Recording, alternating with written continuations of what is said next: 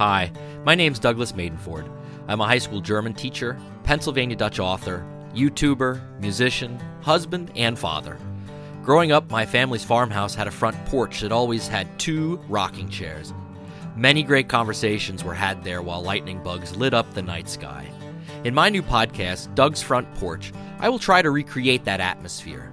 Through interviews with average people, I hope to laugh, to learn, and to find out just what makes each person tick.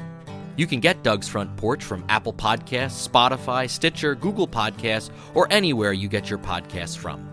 Visit our website at dougsfrontporch.buzzsprout.com and follow along on Facebook, Instagram, and Twitter. Just search for Doug's Front Porch. We all have a story to share. So come on up on my front porch, sit down, and let's rock a while.